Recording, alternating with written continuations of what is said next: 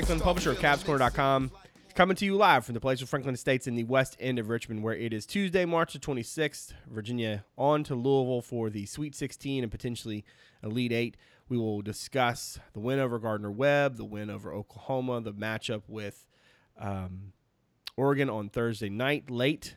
Thank you, CBS uh, slash NCAA tournament gods. And uh, said no one ever. Uh, my apologies if I sound a little bit un- under the weather. Uh, spring has sprung, so the allergies are, are kicking my butt. Um, I also got like maybe two and a half hours of sleep, so I'm lucky that I even know that we have a podcast. Um, let's go around and introduce everybody. We can get started talking about um, a plethora of basketball games. Uh, up in Fishersville, David Spence is on the show. How are you, my friend? Hey, it's spring break up here sporting goods are flying out the shop. I could be, I could be worse. Who days on the board at HooDaves on Twitter. you started talking, and I was like, oh man, that sounds super depressing. The spring break up there. uh, up in Arlington, staff writer Justin Ferber made it back from Tahoe in one piece. Apparently, did not lose his shirt in the process. How are you, my friend? I didn't lose my shirt, but I did lose some money, um, and uh, that's to be expected, I guess. But you know, sometimes the the more you know about college basketball, the the more you don't know about gambling on it. so, but I'm back um, at Justin underscore for on Twitter. Is that is that right? I think so. I think so. Cavs Corner also yeah. on Twitter. Cavs underscore corner, great place for the in-game updates, content items, and the occasional witty banter. You know, it's a shame that in in in casinos you can't bet on things like what time the games are going to be or what TV station they're going to be on. I would kill that. You would kill. Yeah. Like you have a you have a uh, a rep that far um, that, that reaches far beyond your own uh, imagination. There were several people in Columbia who who are very unhappy with you, who hate you. One of them actually texted me and said, "I hate Ferber." Um, because you ended up being right calling the, the late tip on Sunday night. Um, and then I've already gotten one text message from a media member who will not be named, Damon Dillman, asking what you thought the tip time would be in a potential Elite Eight game on Saturday. To which you responded, I believe you said six or yeah, and, and and honestly, a lot of this stuff is just looking it up or figuring it out. I'm not some kind of like savant, or and I don't have sources because people were asking me like, "Do you know something?" And I was like, "Nah." The reason is there. There, I'll tell you how I came up with 7:45. They have three SEC or CBS exclusive windows on Sunday or Saturday or yeah, it was Sunday. Sunday. I'm losing track of time. Um, and so they always do one uh, location back to back at noon or whatever, and then right after. Um, and then there's a 5:15 game, which is like their prime time game.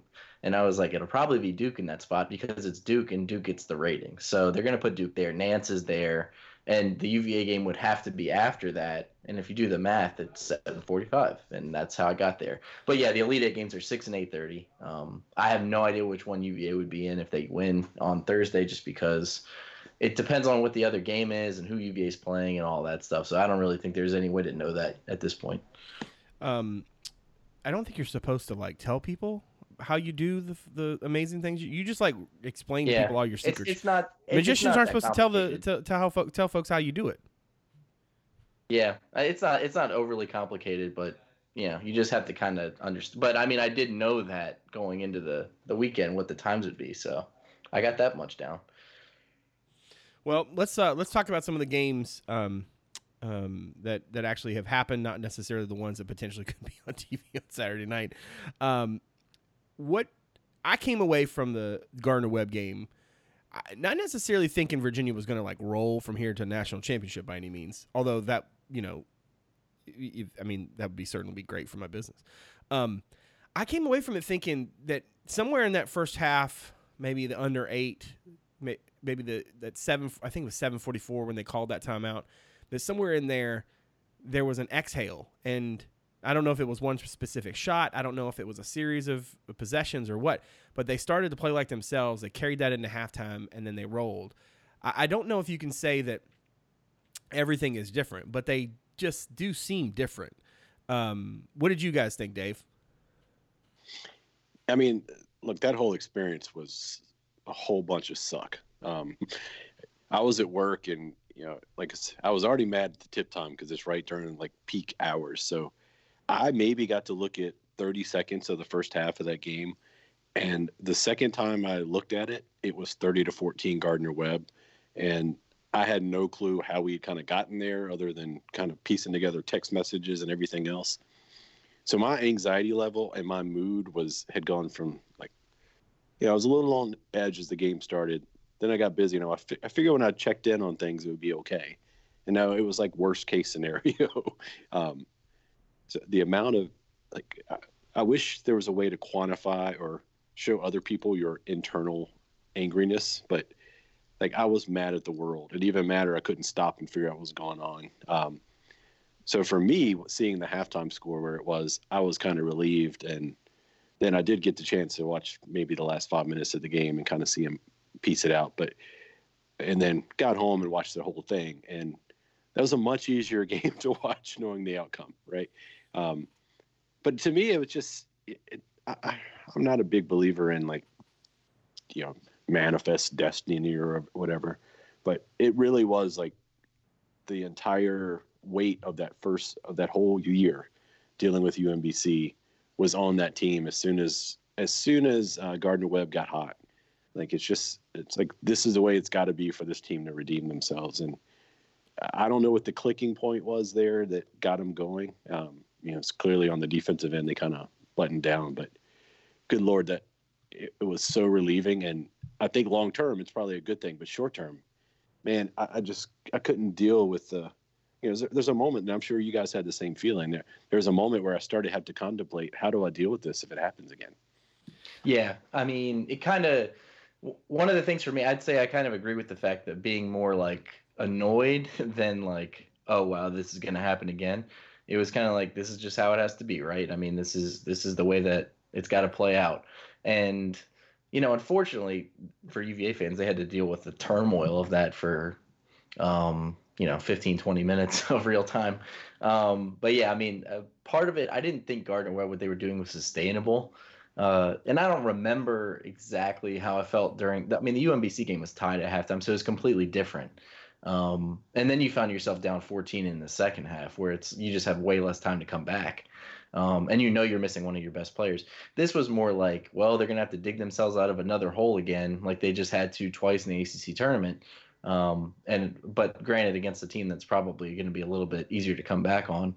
Um, yeah, I mean, I thought that Gardner Webb they made a, a few tough threes, a few good looks. They they made a few like difficult shots or contested shots around the basket, and UVA had that stretch where they had five turnovers in a row, and I thought that was the the part that probably annoyed me the most is I was like, they can't play this way for 40 minutes, but like you're putting yourself in a tough spot already where like, you know, best case scenario, you're going to have to rally back and do what they ended up doing, or you might find yourself in a tough game. Even if you do come back, you might end up just in a back and forth game with a team that you've now opened the door for uh, early in the game. But yeah, I mean, as far as a turning point, I thought that Kyle's three that I think made it a 13 point game or 11 point game or something.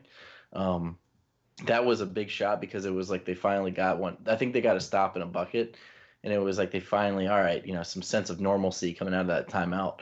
And once they got it to six, I thought Kihei's three at the end of the half was really big. And uh, just going in with a manageable deficit, I felt pretty confident that they'd be able to win. But, you know, nothing's easy, right? Yeah, the funny thing is the last three 16 games, the best score Virginia's had at the half was against UMBC. Uh, you know, they right. trailed, trailed Coastal Carolina by six, and they trailed. Well, they blew out yeah, but that was that was the fourth one to go. So right. Don't mess up my stat, Justin. Yeah, sorry about that. but yeah, you're right. And I mean, if you look at the other ones, the only one that didn't struggle at some point in that game was Gonzaga. Gonzaga, um, yeah, the one Duke everyone would have picked to lose. Yeah, Duke was down like seven. I think Carolina was down seven or eight. So I mean, it happens. But all three of those teams were able to kind of put it away. For me, being in the building, I was. I mean, it had the same feel. Like it. It absolutely. I mean, you had this smaller school. We had a bunch of fans, like super fired up.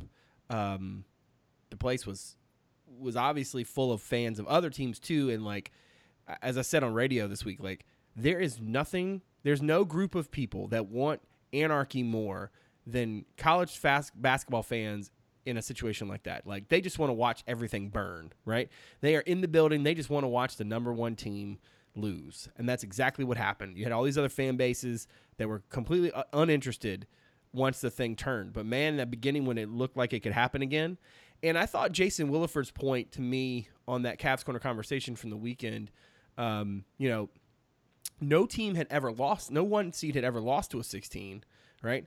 Well, by nature of that, right? No team had ever had to come back from it, right? No team had ever had to I then go back in and play another 16 seed and be in that moment, be in that situation. And I thought Virginia handled it about as you know poorly, right, for a few minutes as you could, and then you know that flip of the switch. I, I think we've talked before on the show about how the Cavaliers are not very good lately at avoiding digging that hole. You know what I mean? Um, I think that they are playing with fire when they do that, but I also think too that some of it is just natural. Like they wait and see sort of what the other team is going to do, and then they counter it. Um, you know, there have definitely been games this season where they have um, um, where where they have taken it to their opponent, their opponent. Um, but they sort of need to do that um, a little bit more, I think. Yeah, I mean, I think I think it's pretty common for most teams to, you know, every team has bad starts. You know, Duke has bad starts, Carolina has bad starts. It's just because of the way Virginia plays and the pace they do, like it just seems like a bigger deal, right? Like not, they're not likely to to hit three threes in 30 seconds and you know spin it around. Um, and I think we're still all on edge. You know, it's so much expectation. And what's funny is, and I think I mentioned on the last podcast, like and what we saw in the Oklahoma game is probably in the history of the NCAA tournament, there was no one seed as relaxed after beating their 16 opponent as Virginia was on Sunday. Um, and I thought you could see it in the way they played. And if it, if the way I felt going into that game or at the end of the Gardner Webb game, once I knew the result, was any indication of how they felt, then it was 100% true. Like, you know, normally I thought back to the, the Coastal Carolina year when that game was close. Like, you know, I was tense at the end of the game. It's like, oh my God, we almost we were trailing a 16. How are we ever going to make a run? Um, so, in the grand scheme of things, it it certainly was a weight off their shoulder and um, a weight off mine as a fan. Like Sunday, like I expected Virginia to win just because I didn't have any concerns over it because the worst case scenario was gone. Yeah, and I honestly think you brought up a good point that I forgot to mention last week. Um, between podcasts, that you, you said that the 16s are better now um, and they are, if you really think about it, the way the format works now, where the bottom four 16s go to Dayton automatically. Um, and I mean, obviously, I know they've had this format now for like six or seven years, and I'm not trying to make an excuse, but you can kind of see it across the board. I mean, last year, people forget Kansas, I believe, was down in the second half to Penn in a 116, and UVA lost. And then Carolina and Duke got pushed in the first half, and UVA got pushed hard in the first half. So, I mean, I think these teams are just a of a higher quality than the old 16s and yeah i mean it, it's a it's definitely you got to be like strapped in and ready to go against everybody. And like i tweeted after the game like you can't you can't take any of these wins for granted anymore. And i don't think uva fans will just because you know w- you understand like you can't you can't just expect to just walk in and beat anybody. And i think that you know brings us to this weekend's game as well. But i mean we'll get there but yeah, I'm just glad I didn't have to fight anybody in the sports book because I thought that the place was going to turn real quick. but actually, I don't think I don't think anybody had any money on Gardner Webb because they just didn't. Nobody really bet it, so people weren't like freaking out like they were. And there were other games that were into the second half, so people were kind of freaking out. But I think a lot of people actually made money because at one point at the end of the first half, UVA was like a seven point favorite if you bet the live odds, and a lot of people were jumping on that. Mm. Um, so they ended up winning by they ended up covering that by like 10 or whatever. Yeah justin i had texted you like joking around about putting um putting money down on all the 16s on the money line. Right. Just like there was a point on you know thursday and friday where i was kicking myself or friday especially where the three struggled. Like you know there was a point where every one of those games was close and i was like man you could have made some real bank yeah, I mean, if you bet Gardner Webb to lead uh, to win the first half, you won. Like if you put hundred on that, I think it was like 800, 900 payout. Um, yeah, right. and even like at halftime, I was like, maybe I should just go bet Gardner Webb just in case, because I thought they'd come out of it, but I was like, just in case they screw this up. But I think it was only like plus six hundred or something. So I was just like, yeah, it's not really worth it. That uh, that under his breath, dang it, was majestic, Dave. It was. I love. As somebody who doesn't play, who doesn't gamble, all right, and and you guys talk gambling a lot of times, and I'm I'm just like, it's just like arcing way over my head, you know. Um, but that like they hear that in your voice, like you legitimately for a minute there were like, uh, you maybe next year when they play, if they play a 16 seed, you can lay some money on them to be down at the half because you know that's Wait, apparently you, what you got to be there to bet the half, so I'm gonna have to get on yeah, plane and go. like live and all that. But yeah, Dave even texted me before the game and was like, Gardner Webb, what's the money line? And it was uh, 100 to win 2200. And so he was like, maybe you should just put a 100 down just in case. I didn't end up doing that, um, no, which was good. decided the juju was way too bad. Yeah. But, but the funny thing about being that. in a the funny thing about being in a sports book for something like that is the stuff that you would never even think matters is like really important to people and you don't even know until it happens and they freak out. Like uh going to Sunday's game, uh Manek had that layup at the buzzer. Um uh-huh. to, first half. to put them down they they put them down nine and the first half spread was ten. So that guy covered the first half spread on that. And here I was thinking it was just bad that he ruined the Tony because I thought I thought how poetic would it be that Virginia would finally beat the 16 seed and then hold a team that scored 95 two nights ago to 20 in the first half Yeah. and ended up being The- 22. well, the which is fine. 95 I think was the bigger outlier. I was like, what the hell is going on in this game? Yeah. Well, but Ole Miss just quit, man. Like they were Yeah. just they were just and like what's funny about that, and that'll kind of take us to to talk about Sunday. I, I look everything about that game between Oklahoma and Virginia felt like a random. What did you call it, Justin? A Tuesday game in January in the ACC. Yeah. Like just one of those games where Virginia jumps out on the team. There's no chance that they're going to come back and win. They can basically keep them at arm's length, and everybody just sort of walks, you know, to their to their to their appropriate corner. You know what I mean? Like everybody it didn't there was no like there was no feeling that at any point that you know they were going to storm back. You know, you just it never that was a, it was so weird. It was a it's the first time I've been in an NCAA tournament covering UVA where I did just legitimately didn't think that the other team had any chance to win whatsoever. Yeah.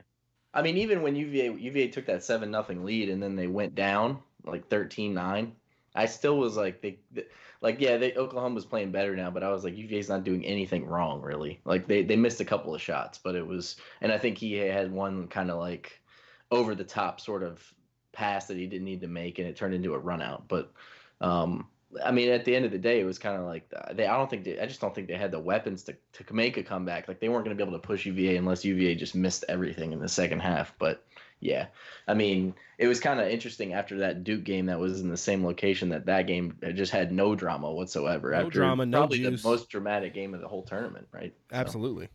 Brad was sitting there stroking his beard, you know, on the replays. yeah, he was. what else am I supposed to do? Got like slow mo. Yeah. Well, they showed the last the tip that UCF missed at the buzzer like 50 times, and they just kept showing you like in slow motion. Like I could just see it in your, in your mind, like what's happening, what's happening, what's happening, because it's happening in slow motion.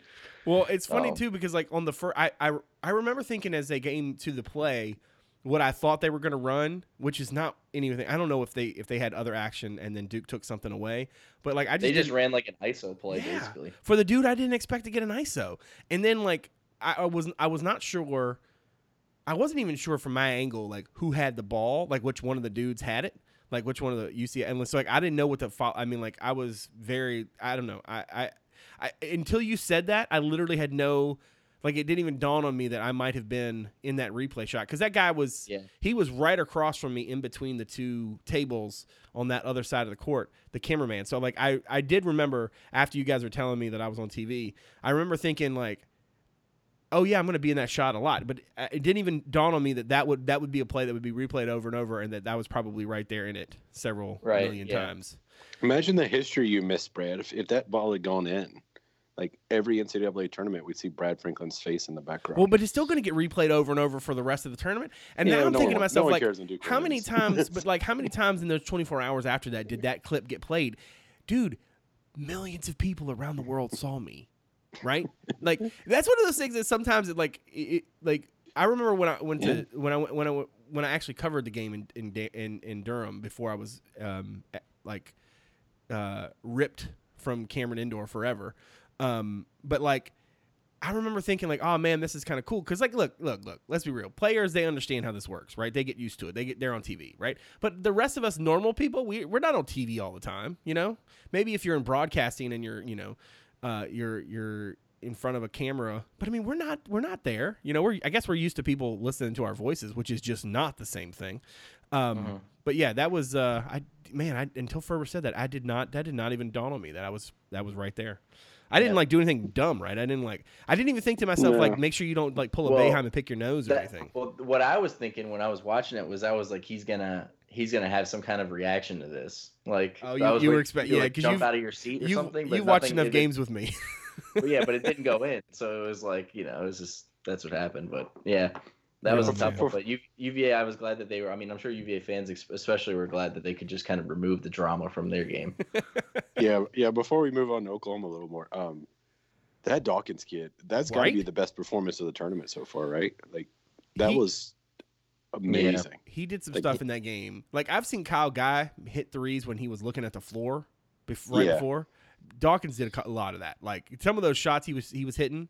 There's this one when they were in the second half that I, I still have no idea how he made it. Um, Yeah. no clue. I mean, honestly, yeah, that, and then I would say like just if you want to hit the tournament at large, like Ja Morant, Yeah. he had two really good games. Um, Yeah, poor you know, Ja. obviously kind of tough to see them lose, but they just ran into like Florida. You know, they're not going to out athlete Florida State. So I mean, you you kind of just the midnight strikes. You know, when you play against a team like that. But yeah, uh, yeah, I thought Dawkins was awesome, and the Taco Fall thing was kind of like hilarious. How easily he was able to dunk. like it just got. He- it, he I sort of like just reached. laughing every time. It's Chase Matheny, man. So he was. Yeah, it was. um, so Oklahoma to me, like I said, was just really a game of of of just one team that was way better, and, and I don't know, we want to say better prepared or whatever, but just one team that was there and one team that just wasn't. The thing that really made me laugh though was the Manek kid. At some point when when they got down, he was like, "All right, that's cool. I'm just gonna jack a bunch of shots."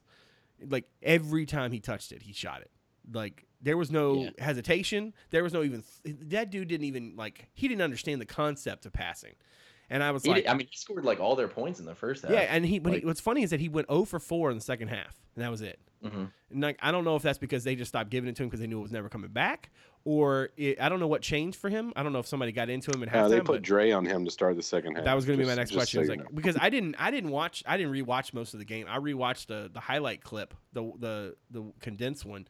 Yeah. And the thing that stood out to me was like, yo, UVA ran offense that wasn't that had not even gotten to the place yet where you could tell okay this is this is the shot they designed to have because Oklahoma was just not interested in playing defense. And there were just wide open shots. I mean dudes are still running action that is supposed to be producing stuff and and then other guys are like oh wait I guess I should just take this layup. It was it was really ridiculous how easy Virginia Yeah. was getting to the getting to the to the rim and and I mean they were making them work on on offense don't get me wrong but man they were that was not a banner day for Oklahoma's defense, that's for sure. Yeah, I just I felt like um honestly, and I was gonna bring this up if we did more big picture stuff, but I- don't think the UVA is really playing their best basketball right now. As far as I mean, I think they played well against Oklahoma, but it wasn't like everything was clicking, like you know maybe like the Virginia Tech game earlier this year. Right, yeah. because I felt like they did a lot of good things in the game, but it was like they couldn't, they weren't making the shots. Um, obviously Kyle going over ten. Um, yeah, I mean, I just felt like they could have won that game by like twenty five points. Uh, so I mean, I'm interested to see if they can kind of like start knocking those down because they were getting the looks. Yeah, you know they came out seven nothing, um, and then I think Oklahoma went back up like thirteen to nine or thirteen to seven or something. Um, Mhm. Little run of their own. But you think about it, like that seven point lead Virginia had when Oklahoma had to call a timeout. That was pretty much you know the game stayed around ten to thirteen for most of the game after that, after the response and then the response. But um, Oklahoma, like I don't want to say they were disinterested, but I, I just think they're they reached a point when they realized look, we're going to have to hit a bunch of threes and we can't do it. So they just they hit a few here and there that got it close. Um, but every time they got a little momentum going, um, I thought there the two big things in that game. One of them, obvious, was the seven nothing start, like getting out to that big lead, um, getting out to that big lead after coming off the 16 drama. It was just I think it relaxed everyone. Um, and then respond, you know, res- but the play you guys may think I'm off my rocker, but um, number three for Oklahoma, uh, shoot, for forgetting his name, the one that had the cut above his eye, The kid, Uh, the Miles Reynolds or whatever. Reynolds. the yeah. kid who got who got screened into oblivion. Yeah, I, I literally think that screen is when Virginia said, "Yeah," and that's when Oklahoma realized these guys mean business because every time that kid made a play, he was clapping in Kihei's face, clapping in Kyle's face, and that's why Jack laid him out. Yeah, you can try to convince me otherwise. It was not. He had nothing to do with it, but that dude was clapping in his face, and Jack came and set that screen hard, and boy didn't clap. He didn't clap the rest of the game. Um, and Yeah. I think that was just an attitude setter. Like you guys aren't. You might think we're soft because we're Virginia, but we're not. And I think from that point forward, it was over. Yeah, I mean, I didn't think that. I don't. I don't know if they were disinterested, but I think UVA kind of took them out of the game when they didn't let them keep that lead. Um, you know, it went away really fast. Once I think it was like 13-9, and then Mamadi had and one, and then I think before you knew it, it was like twenty to thirteen UVA or something, and it was like, all right, well, we're gonna. It's gonna be tough to sustain this, you know, but the way the rest of the way, but yeah, I thought that the hot star was good. I thought Ty. I thought they just all were guarding really hard early in the game and Mamadi was really working on the glass, and I guess we can talk about him a little bit more. But he he's been awesome so far in the tournament. And I thought I think part of it is just he's just engaged. Um, not saying that he's not other times, but you can tell sometimes guys will go to a different level in the tournament, and I think he's one of those guys this year at least. Yeah, I think I would agree with that. I think that's actually the place where I was going to take conversation next. Mamadi in the role player. So, like, one thing that really stood out to me is that we saw Virginia beat basically a top. What do we think? Where how, where would you rank Oklahoma nationally? Top. Fifty. Sixty. All right. Yeah. So, so I a don't. top- I mean, I will get to Oregon. I don't think they're as good as Oregon.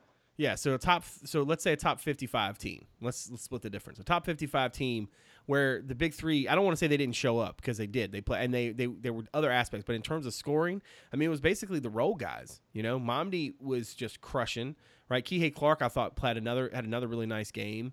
Um, you know, Braxton Key apparently decided he's going to make some layups. Um, I, I thought his activity I I I I also thought Virginia was attacking the offensive glass in this game which is the first time I can really remember them making a concerted effort to go to the glass on that end of the floor. Um, I think that's worth you know pointing out is that you know to Ferber's point about you know yeah they're not playing their best um, you know their best basketball right now as a team, but if you think about what what what happens when these if the role players and they've been consistent, you know they've done this you know fairly consistently. They keep they keep doing that and the and the big three come around then you're peaking at the right time. It, it certainly kind of to me what it does is it underscores just how how much is left in the tank that virginia hasn't tapped into yet. Does that make sense? Yeah, and I think the other thing that um, kind of, and I can't remember if I brought this up last time, so forgive me, but you know, there's a lot of talk on the message boards and on social media about you know Tony's stubbornness and stick to his ways. You know, if it ends up costing him a game, then blah blah blah, whatever, whatever that means for his future UVA. We see it all the time. but the fact that I don't see like, think about how different he's been this tournament. Um, I mean, against Oklahoma, we virtually ran no blocker mover the whole game. He started Mamadi. Um, Jay got legitimate minutes in the first half. He didn't come back in the second. So Tony's changed a lot versus Tony the last couple years, um, and I think it's it's helped the team now. Whether whether that's because they it creates confidence or was the right thing to do long term, I don't think it matters because you are where you are and you're you won what you got to win, right? Um, but Mamadi is playing the best basketball I've ever seen him play, and I, I think obviously we've talked before that like I just think Mamadi is a little better as a starter because he gets so worked up before a game, and when he can bring that energy right to the court, he he doesn't like he hasn't knock on wood gotten into foul trouble early, and then I think not running the blocker mover allows Mamadi to kind of have a little more freedom on offense and. When he touches the ball and does something good on the offensive end, he brings up his defensive energy and becomes an even big, bigger weapon. So, to me, he was the MVP of the weekend. Um, i would agree you know, I don't want to I don't want to poop on Dre because he had a good weekend too. But Mamadi playing at that level makes Virginia a whole different, a whole different animal, um, and it can make you start thinking about three dudes leaving for the NBA. But whatever.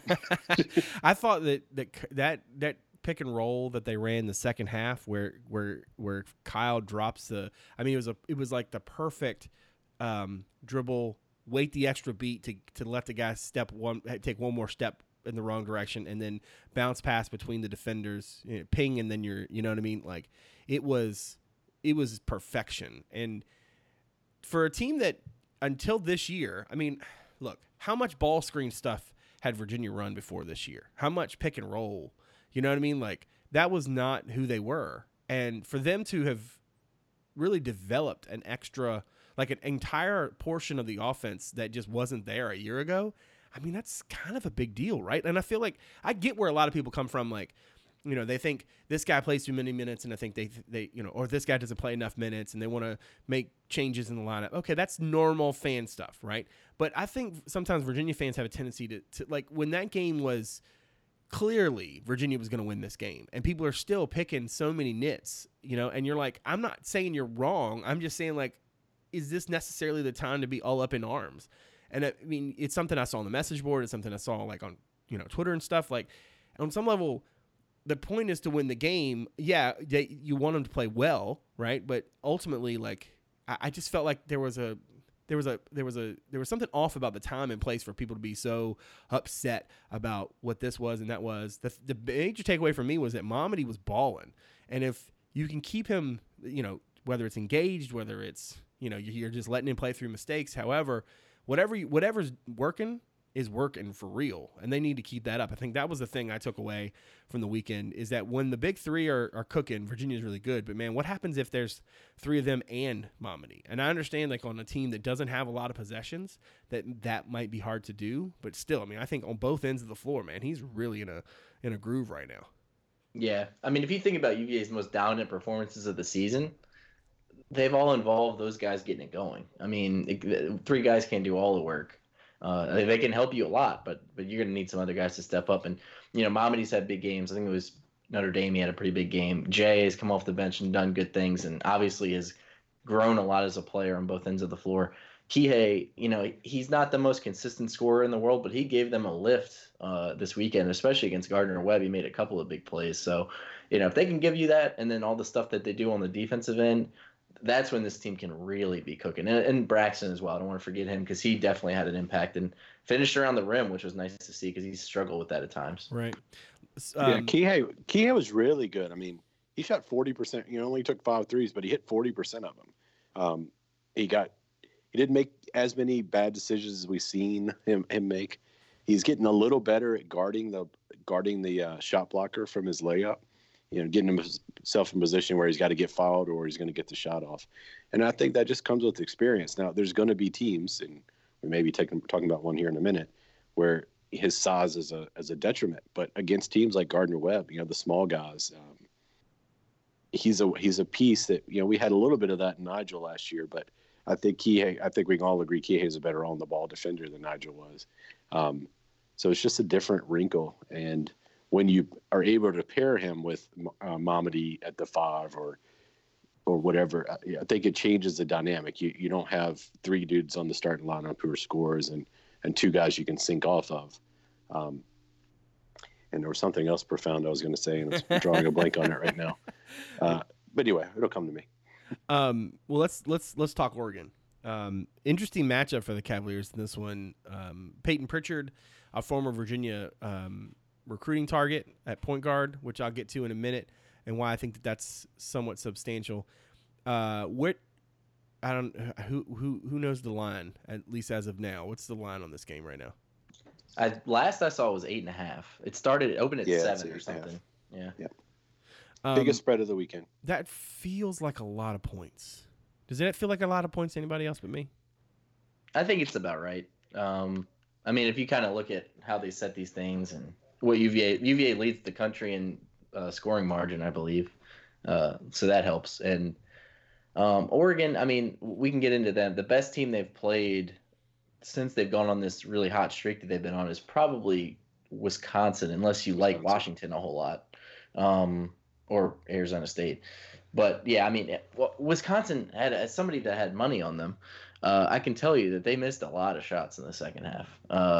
They just they didn't play well. Um, and part of the, Oregon deserves a lot of credit for that. They're a really good team when it comes to guarding the three. But yeah, I mean, I think that as far as gambling is concerned, I think Vegas would probably want to make UVA a decent favorite just because Oregon is seated where they are, and people are just going to think that UVA is going to roll them by just looking at that. And and I don't think that that's necessarily the case, but I, I think it's I think it's in a good spot in terms of the way that the thing lines up X's and O's wise, um, how are we feeling about Virginia's chances here? And and try to take your superstition and and all that you know that sort of stuff out of it. And from a strictly a basketball standpoint, how do you feel about UVA's chances in this game? Because I mean, I personally I feel pretty I good about it, but I don't. I'm curious what you guys think. Yeah, look, they're a good team. They're playing good basketball right now. You know, by definition, anyone who made the Sweet 16 has had a couple good days, right? Um, but I, I really, and this is no slight to Oregon, who I think is a very good team. Of the other 14 teams in the Sweet 16, I don't think there's anyone I'd rather play. Yeah, well, there's no doubt about that. Yeah. I don't. I don't think there's anybody else. So, like, so you got to take what's what what's coming. Like, they're they're a good team. You're going to beat good teams from this point forward. You- You're not going to roll into a, a you know a, a team that isn't good. Um, you know, taking the superstition out, you know, they're super athletic. They you know Pritchard can shoot the ball. Wooten is you know a, a plus plus athlete. Probably I don't know where he's. I assume he's probably going pro this year. Um, then they got Louis King who can shoot the ball. So, and you know, even though you think Oregon, you think fast, they're they're a defensive team and they're, they're long. I, I don't know that they're like anyone in particular in, in the ACC. Just um, uh, little Florida State, but Pritchard's smaller than some of the Florida State guys. So I don't I don't know who a good. Justin might have a better answer than me, but I don't have a. Yeah, well, Clemson. Yeah, they're about Clemson on in KenPom too.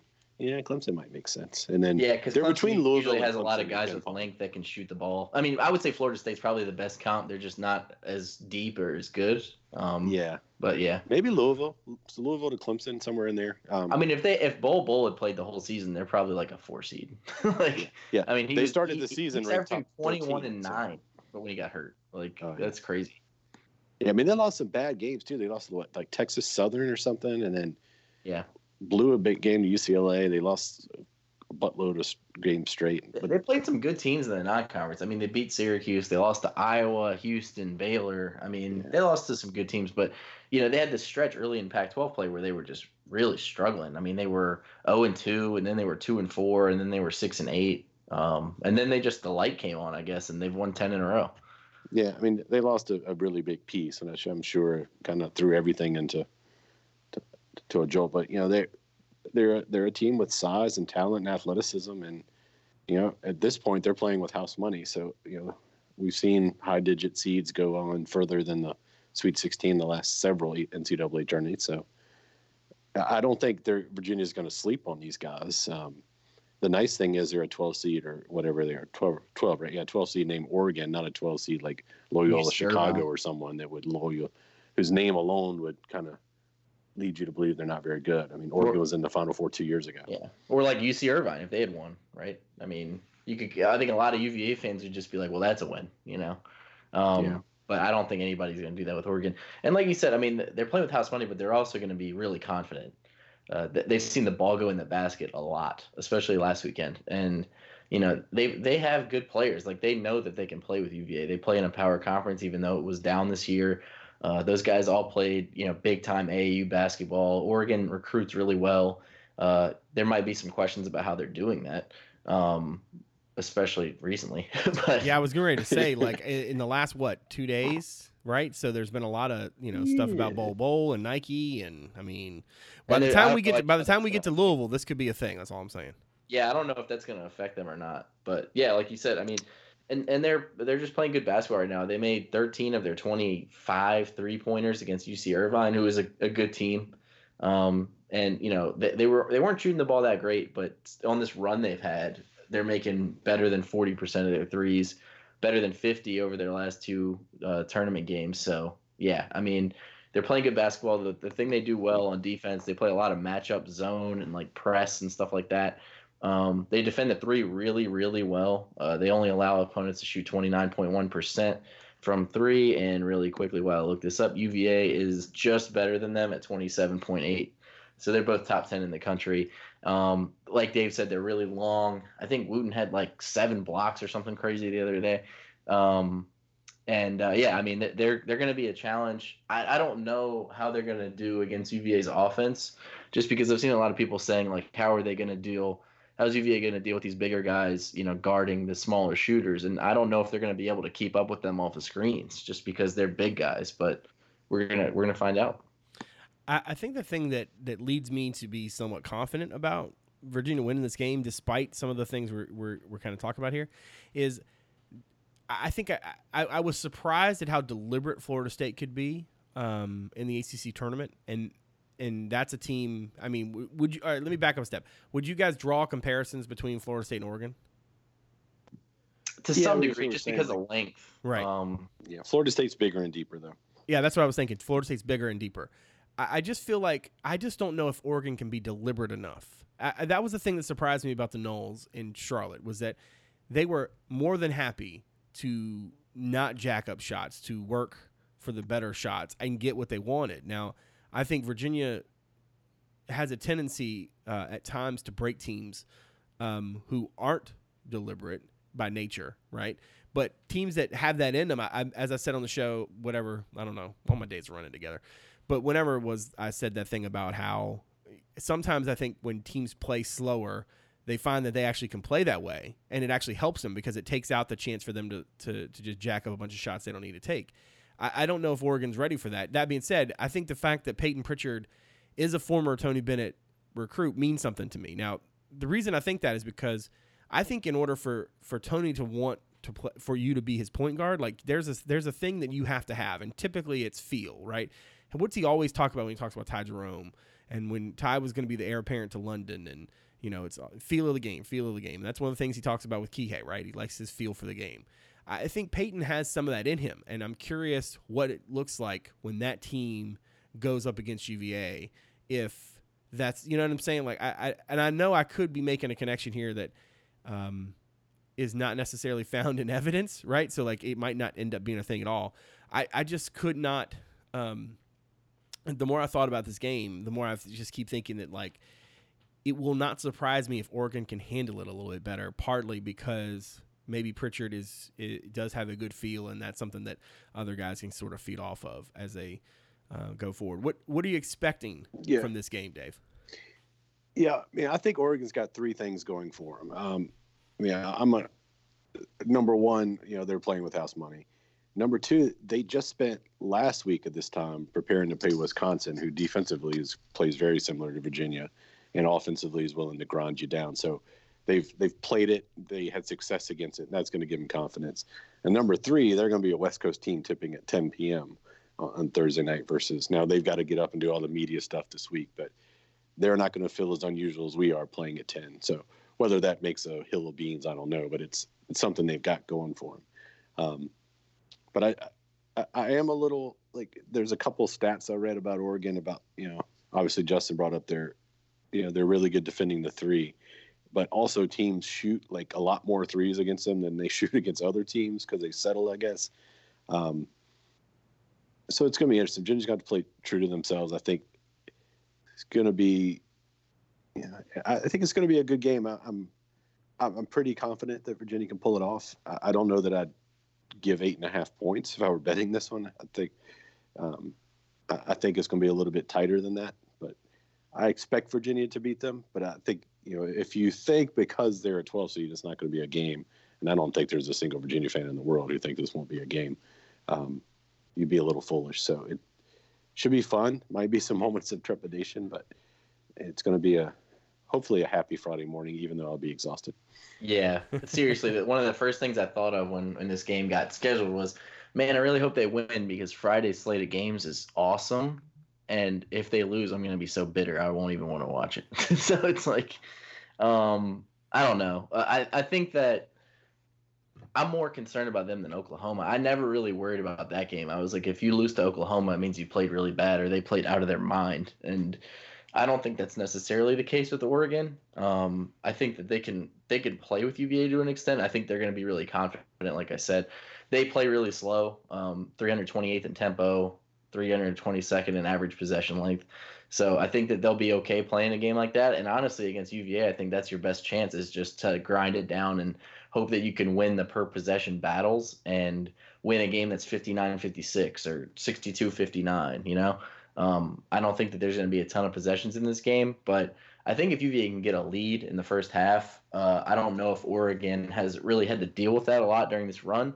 They've had a lot of comfortable wins, which is, I mean, that's not a bad thing at all. But I mean, you look at how they got off. I mean, UC Irvine came back in the second half, but Oregon was controlling that game early. Wisconsin, they got ahead, and, and Wisconsin just couldn't make enough shots to get back in it. And then, you know, they had one close game in their conference tournament, and the other ones they won by 33 eight or 12, uh, one in overtime, and then by 20 in the final. So I think that if UVA can make them try to come back, I don't know. They're going to be pressing from three, and it's going to come down to how many of those they make. If they play at the level that they've been playing at over the last two weeks or so, uh, then they can win. I don't think I would pick it, but they can definitely do it. I mean, if they're shooting the ball 40% from three and they're holding teams down like they have been from three, and UVA, you know, as good as they've been, they've, they've been a little streaky from three in the second half of the season against good teams. And, you know, if you come in and, and, knock one, you know, have one of those rough days, Kyle has another rough day from three, you never know. But I, I think that this team will come in focused and ready to go. And I think that they'll handle their business, but I think it's going to be a grind. I think it's going to be a low scoring, tough game that'll come down to probably the last 12 minutes or so and still be in question. And I think UVA will pull one out, but it's going to be tough. Um, another random fact that I'll have in the preview uh, Kyle Guy missed 10 threes the other day, and he's never made a three at the Yum Center. Wow. 0, 0 for 8 yeah. career in three games. Well, it sounds like he's uh, due to make one or seven. Yeah, know? regression to the mean. um, well, let's let's do this. Let's let's uh, let's talk a little bit about since we won't have a podcast between now and the end, whether Virginia wins or loses. We we won't have a podcast until before the Elite Eight. Let's just talk about Tennessee and um, and and Purdue. What are our expectations for that game, and who do we think comes out? I, I personally, I I think it's going to be uh, Tennessee. I, I just feel like they're the more physical team but I don't necessarily know that they're the better team, and that sounds like a problem when you're trying to pick a game. But for some reason, I can't look past it. What do you guys think? I, normally, I would agree. Uh, I think Tennessee's probably the better team, but just going on the momentum of the tournament, I'm going to go with Purdue. Purdue is one of the teams that, if you look at the 16 teams left, not a, not many of them have kind of gone unscathed through the first two games. I mean, Duke got pushed, North Carolina got pushed a little bit by Iona, um, they're probably one of the cleaner ones. Kentucky, I mean, easily could have lost to Wofford if they make a three at some point. Um, so, I mean, I think that Purdue is playing better basketball than almost anybody in the tournament right now. Um, they blew out ODU and they just eviscerated Villanova. They have a tendency to make a lot of threes. Carson Edwards is going to be, you know, one of the best players on the court, along with Grant Williams and Schofield. And I think it'll be a really, really good, entertaining game that'll probably push UVA's tip back even further because it'll be a high scoring, fun game that takes a long time to settle. But I, I wasn't super impressed with Tennessee's second half against Iowa. I mean, they blew a huge lead, they had complete control of that game. Uh, so I don't know if, if maybe that kind of helps them or hurts them, but I was a little concerned seeing that. They just kind of looked like they lost their way, and that definitely happened to them at times down the stretch this season when they started playing better teams. You know, they, they lost that game at LSU. They got blown out in the SEC championship game. So I'm going to go with Purdue actually in a really close game, but uh, I wouldn't be surprised either way. I think it's pretty much a toss up. What do you think, Dave? Yeah, I mean, I, I don't know. Um, Tennessee is a one and a half point favorite, which seems a yeah. little light to me, which makes me think people a lot of money is on Purdue, which well, Purdue is the favorite in KenPom. Yeah, I mean, so 52%. it's two percent. So I don't know. I, I from a from a how they're playing right now perspective, I agree with Justin. Like it'd be hard to pick against Purdue, um, but you know, I'm going to play the destiny card and say we're just meant to play Tennessee to get to the Final Four.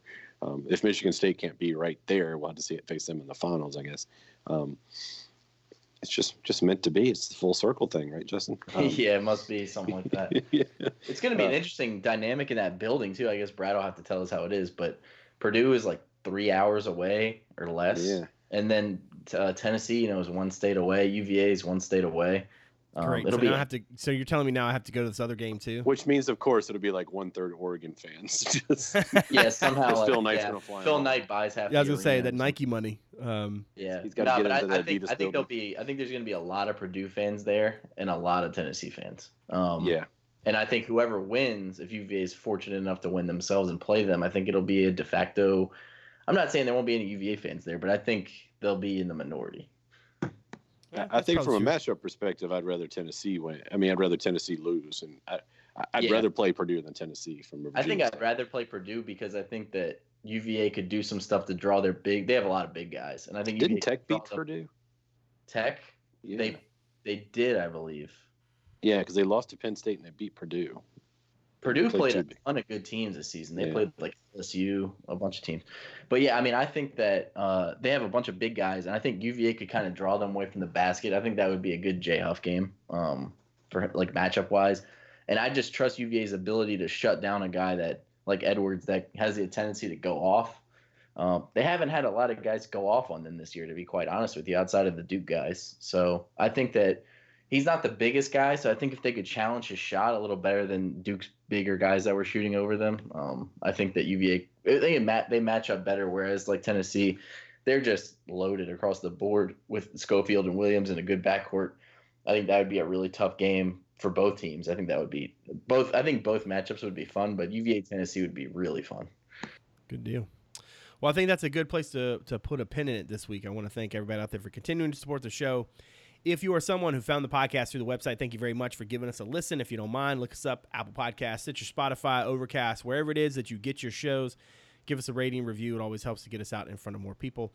If you're somebody who found the pod but hasn't given us a look at the site, check us out, cavscorner.com. Right now, you can check out our uh, video from the first practice of spring ball.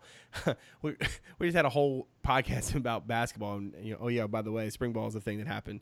Uh, it was so funny to me to be down in Columbia and have these people ask me like who I cover and to tell them Virginia and they'd be like, man, can't believe how much they spanked USC when they were down here. Um, but that's a you know uh, spring practice is a thing that happened. Um, I know because I was there somehow. Um, but anyway, talked to Charles Snowden for a little while to talk about um, his offseason and what he expects from this group of linebackers and, and sort of what, what were his goals and what, what does he think of, of that group as they try to replace obviously Chris Peace and, and Malcolm Cook. Um, I've also got a breakdown of our takeaways from the first practice. So you can check that out from yesterday afternoon as you listen to this. Um, we also got a chance to talk to Bronco Mendenhall Monday. Um, so I put that in the uh, podcast feed so you can check it out. Probably the same place you got this show. Uh, coming up later today, as you listen to it, I'll have a video up of Brennan Armstrong talking about his redshirt year and how important it was for him to get the experience that he got from that. Um, and then, of course, Ferber will have your Sweet 16 preview tomorrow morning, I guess, uh, as you listen to this in the future slash past or whatever. Uh, again, I want to thank everybody out there for continuing to support the show. I want to thank Dave and Ferber for giving graciously of their time as always. I very much appreciate it. So for David Spence and Justin Ferber, I'm Brad Franklin, publisher of CavsCorner.com. Thanks for coming out. We'll see you soon.